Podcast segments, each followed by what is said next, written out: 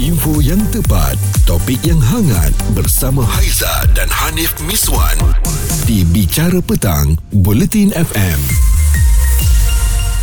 kita nak kongsi sedikit ada satu cerita yang dikongsikan melalui Twitter. Ya. Namanya Fairuz Junaidi. Dia Mhm. berceritakan Nip tentang dia dengan kawan dia lah Nip. Ya, hmm. okey ini kisah kawan makan kawan lah apabila seorang kawan ni hanya menggunakan kawan untuk kepentingan masing-masing. Katanya ini berlaku ketika waktu zaman belajar eh. Uh, dia ada letaklah uh, satu gambar ketika kejadian itu berlaku memang pakaiannya waktu budak belasan tahun dia kata dan ini pakaian yang dipakai sewaktu keluar ke Melaka dengan seorang kawan dan dia tak pernah lupa apa yang kawan ni cakap. Mungkin niatnya nak bergurau ataupun tidak Ha-ha. sebab dia bukan baru kenal dengan kawannya ni tapi dari kecil lagi mereka dah berkawan. Dia kata, aku malu jalan dengan kau macam pendatang asing sebab pakaian yang kau pakai. Lepas tu dia siap cakap, eh, kalau nak gelak-gelak eh. Sebab dia kata ini pun dia rasa kelakar dah bila dah besar sekarang ni. Okey. Dan dia kata dia tak tahu nak react macam mana tapi dalam hati bercampur bau, rasa malu pun ada, rasa sedih pun ada, rasa hina pun ada. Mm-mm. Tapi itulah momen yang membuatkan dia untuk belajar dengan lebih baik. Ya. Uh,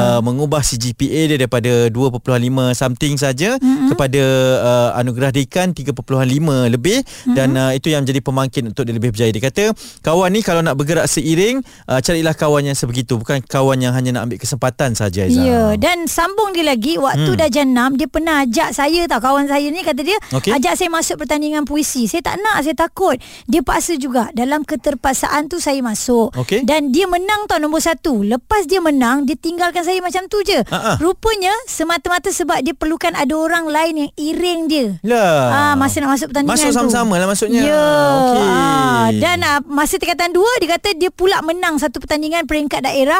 Seronok rasa tapi dia cakap alah pertandingan tu kolot lah. Hadiah Ai. apa dapat hamper je. Ai. Lepas tu dia ketawakan saya.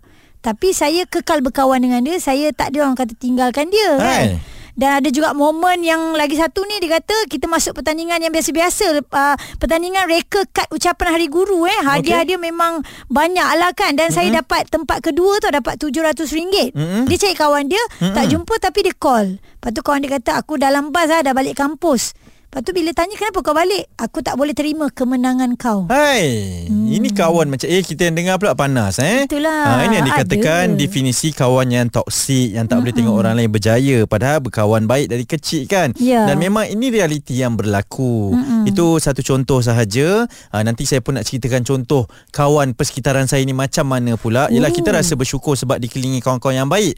Tapi dalam masa sama mesti ada orang yang macam tu punya. Ya betul. Saya pun pernah melaluinya ni. Ha. Bila sebut rakan-rakan toksik ni. Tak apalah kita akan share juga cerita kita. Betul? Isu semasa, hiburan dan sukan bersama Haiza dan Hanif Miswan di Bicara Petang, Buletin FM. Kami di Bicara Petang berbicara berkenaan dengan kawan. Kawan okay. ni macam-macam, mm-hmm. ada yang okey tapi kebanyakannya yang toksik lah pada ketika ini Aizah. Betul. Bila ada kawan yang gunakan kita untuk mencapai sesuatu perkara. Hmm. Dan sekarang kita ada pendengar dari Shah Alam ya. Betul, namanya Ikmal. Ikmal apa cerita awak dengan kawan awak ni? Toksik ke tak ni? Oh, toksik lah. Boleh katakan toksik lah. Apa yang kita nak semua dia nak. Ah, macam gitu. Eh, okey. Berlawan, Apa, uh, berlawan-lawan ke? Ha ah. Ah, berlawan-lawan. Tapi kita tak ada pun semangat nak berlawan-lawan tu. Tapi Ah, ah. dia, dia berlawan-lawan lah. Okey, Ah, contohnya macam mana tu? contoh apa yang kita ada, apa yang kita buat, dia nak juga.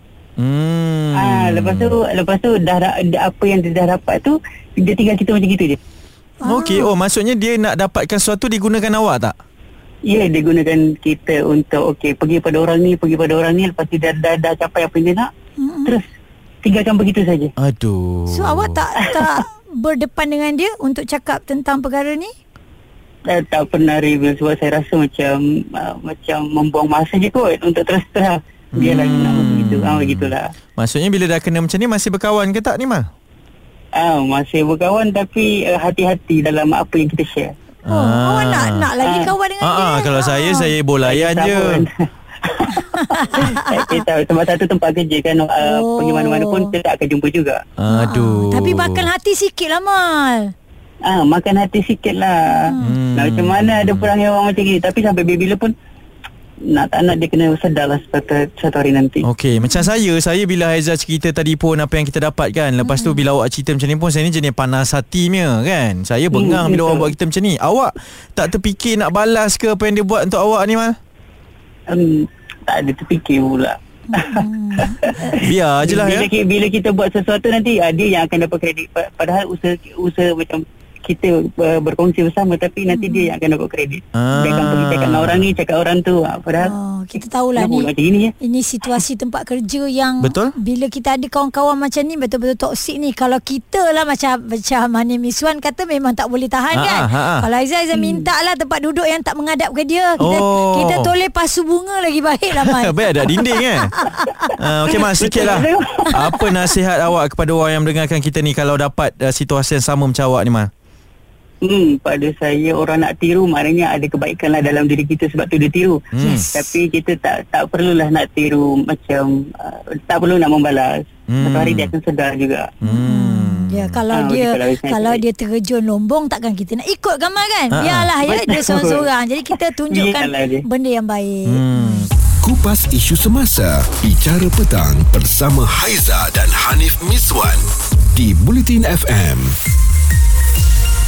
Kami bawakan cerita berkenaan dengan kawan ngap kawan. Kawan Oh. makan kawan. Okey, kisahnya di Twitter lah apabila ada seorang uh, pengguna Twitter ini dia kisahkan kawannya ni kerap ambil kesempatan Ya. ataupun gunakan dia untuk tujuan peribadi agenda semata-mata lah sampai dia pun terasa terkesan dia menang pun kawan dia tak nak raikan. Ha. Sebab itulah kita tanyakan eh kepada anda semua mungkin berdepan dengan situasi yang sama. Ila, awak punya kawan ni yang okey-okey ke ataupun toksik semuanya ni lah? Dia start okey. Ha. Ha. Diorang satu sekolah dari since uh, sem, form 1 lah. Alright.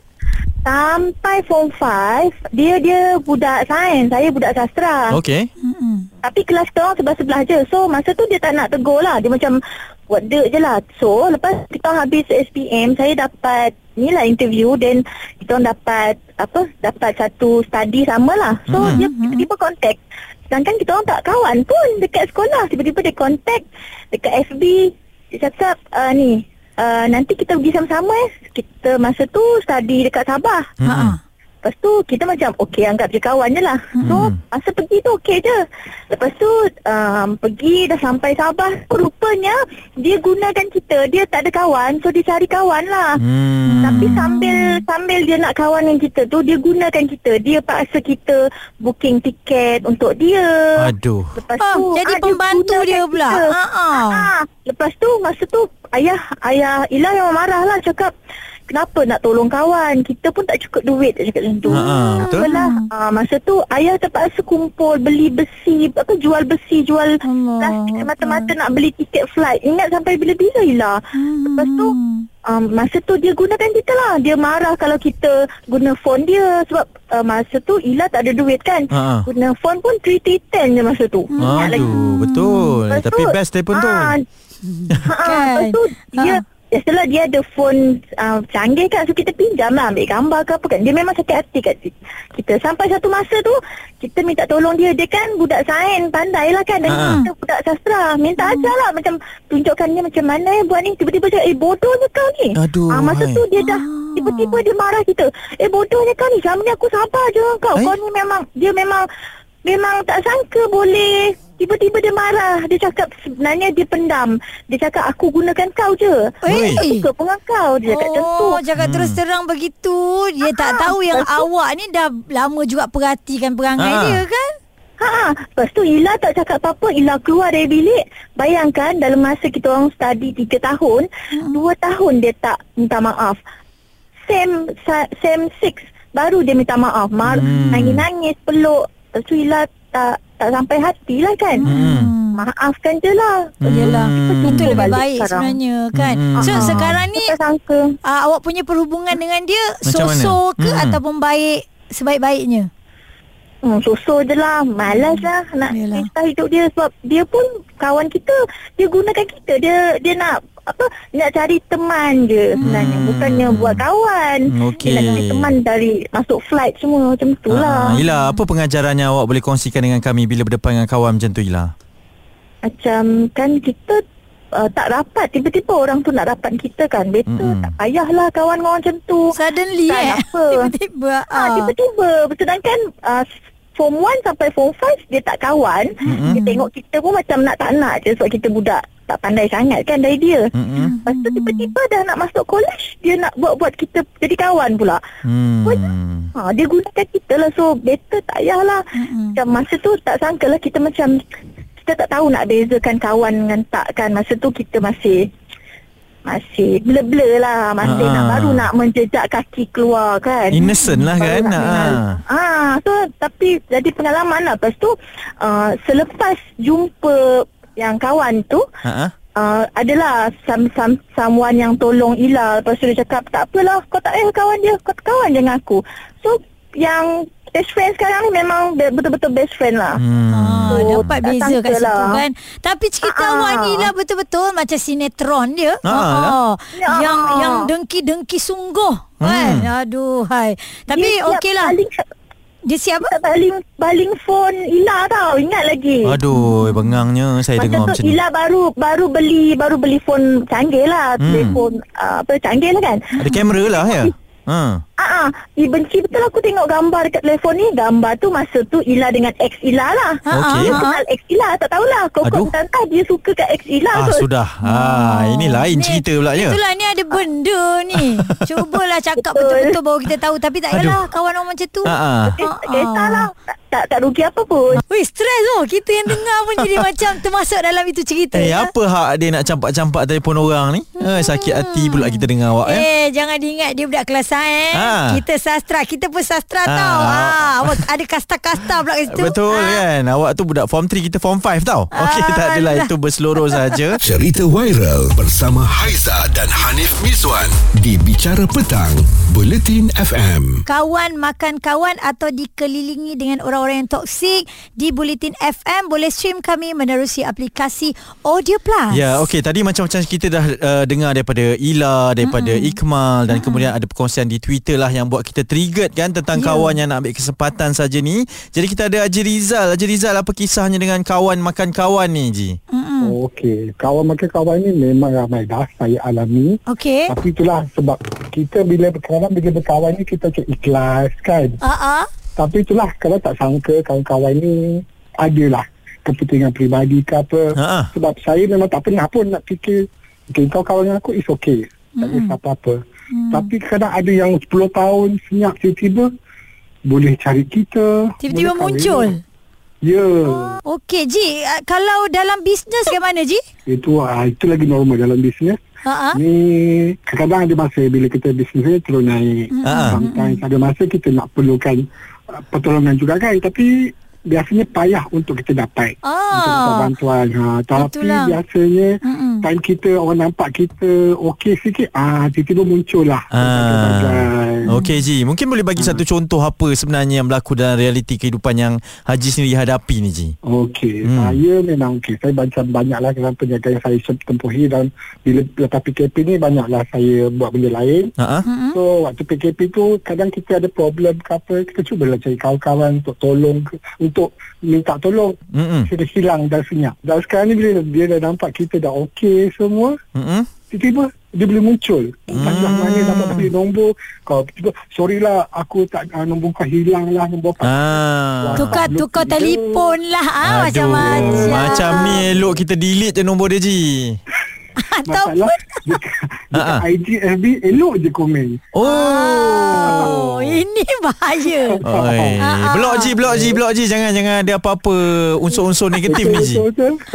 Ada dalam tiada kan Ji kan Eh kita Ya. nak kehidupan kita kan Kalau boleh Nak tenang aja eh Betul. Kadang-kadang dah okey Ada pula kawan macam ini yang toksik-toksik ni lah yang risau sebab kita kadang okey okey anggap bila dah datang mengadu masalah semua Mm-mm. kita tolonglah sikit. Ah. dah dapat tolong senyap sunyi sepi ibarat dalam gua. Ha, ha. Tapi Ji uh, Perasan tak? Kebanyakannya kita yang akan berfikir Macam oh jelah Kawan perlukan pertolongan Kita kena tolong kan? Kita tak tergamak untuk Mengabaikan kawan Bila mereka perlukan bantuan. Tapi kita uh, Sering kena macam tu Ji kan betul sebab kita pernah susah so kita tahu macam mana rasa susah tu bila orang datang minta tolong. Ah. Itulah eh. Kita dah Kita bila hati kita ni baik Kita akan baik. Sentiasa Kita tak akan mengubah hati kita Ah, ah. Menjadi macam orang yang berlaku Melakukan pada Saya kita baru tu. nak cakap kat Haji. Haji pula buat macam tu kat orang Ji Haiza dah cakap macam tu. Tak boleh. Kita kena tak calmkan boleh orang. tak boleh. Ha. ada pernah cuba buat tapi kita mula apa overthinking tak boleh kesian lah kat dia. Ha, Aduh. sebab kita bukan macam itu, kita orang baik. Ah, Ya, Min. betul. Hmm. Dalam bisnes, dalam berkawan, uh, orang yang kita jumpa akan ada macam-macam warna. Iyalah tu. Ah, Tapi saya sukalah Aizah cakap tadi kita kita ni dah dibiasakan ataupun dah dibesarkan dengan cara baik-baik. Jangan Ah, buat orang kan. ya. Dan saya dah terbiasa dengan kata-kata mak saya, biar orang buat kita, jangan kita buat orang. Itulah pasal Ha, bila ha. ada membalas-balas ni takkan habis Tak lah habis. cerita dia sampai bila kan. Hmm. Nanti kita akan sama juga perangai macam dia. Iyalah eh. Ha, Info yang tepat, topik yang hangat bersama Haiza dan Hanif Miswan di Bicara Petang, Buletin FM. Kami petang-petang begini kan tiba-tiba memikirkan keadaan kawan-kawan kita yang pernah dimakan oleh kawan. Ha. Ah, kita fikirkan kawan kita tapi Betul. kita ni macam mana eh kita pun pernah ada perasaan begitu kan. Eh betul lah Bila Ah. banyak perkongsian Daripada mereka yang call kita tadi Ataupun Hmm. di whatsapp kita Di Twitter kita pun Kita ada tanyakan juga ya Nanti kita kongsikan Jawapan polling tersebut Hmm. Yap. Saya terus teringat Kepada pengalaman saya Ketika belajar dulu Aiza Okey. Ada seorang kawan ni Kita panggil dia Mr. A++ Wow. Kenapa? Kerana Sebab? dia ni cerita nak best je A je Ah, cerita dia. dia. nak A je Dia ni kalau exam ke apa Dia nak yang paling atas je lah Dia memang pandai lah Tak dinafikan Ha-ha. Tapi cara dia menjadi pandai ni Adalah dengan mengambil kesempatan Terhadap kawan-kawan yang lain Okey. Yang pertamanya Dia hanya akan berkawan Dengan orang-orang yang pandai sahaja mm-hmm. ha, Dengan yang macam Kebanyakan macam saya ni Dia tak pandang lah Eh, dia tak tahu kau pandai. Ha, itulah Saya ni lambat sikit pandainya Dan Okey. bila saya Menjadi antara orang penting Dalam fakulti tu Ha-ha. Baru dia nak berkawan dengan saya Supaya uh, Pesyarah-pesyarah lain Nampak dia juga Oh. Ha, lepas tu dia ni akan berkawan dengan senior-senior sahaja. Hmm. Kenapa tahu Haiza? Sebab katanya dia bercakap sini dengan saya tau. Hmm. Nek, kenapa aku rapat dengan senior-senior ni? Kenapa kau tak nak rapat Nek? Bukan apa Nek, kalau kita rapat dengan dia orang, kita boleh dapat assignment dia orang percuma tau. Eh? Ha, tak payah kita susah-susah. Saya dah macam apa guna kau belajar kalau macam tu? Kau Apa? nak dapat semua assignment senang-senang. Ah, maksudnya apa maksud assignment percuma? Ha, senior-senior ni boleh bagi assignment dia orang dekat kita so that kita boleh pakai assignment tu balik. Kita kopi lah. Ah, itu dah tak betul tau. Jadi dia berkawan Oh. hanya untuk kepentingan agenda dia supaya orang lain nampak dia ni pandai, dia ni cepat Hmm. buat kerja. Ah, jadi saya bila dah nampak orang macam tu, saya terus macam tak Hmm. Tarik berkawan lah. lah. Saya tarik Ah. handbrake. Instagram pun saya tak follow, saya unfollow supaya saya tak ada aura-aura negatif tu. Saya jenis macam tu Aiza. Hmm, Hmm. tak best lah macam itu eh. Ya. Rasa, rasa frust eh. Betul. Kenapa kita panggil dia Mr. A++? Mr. Agenda++. Ah, sebab dia ni ada agenda, je. Agenda dan lain-lain. Ya. Okey, bila cerita tentang dalam industri pun sama juga.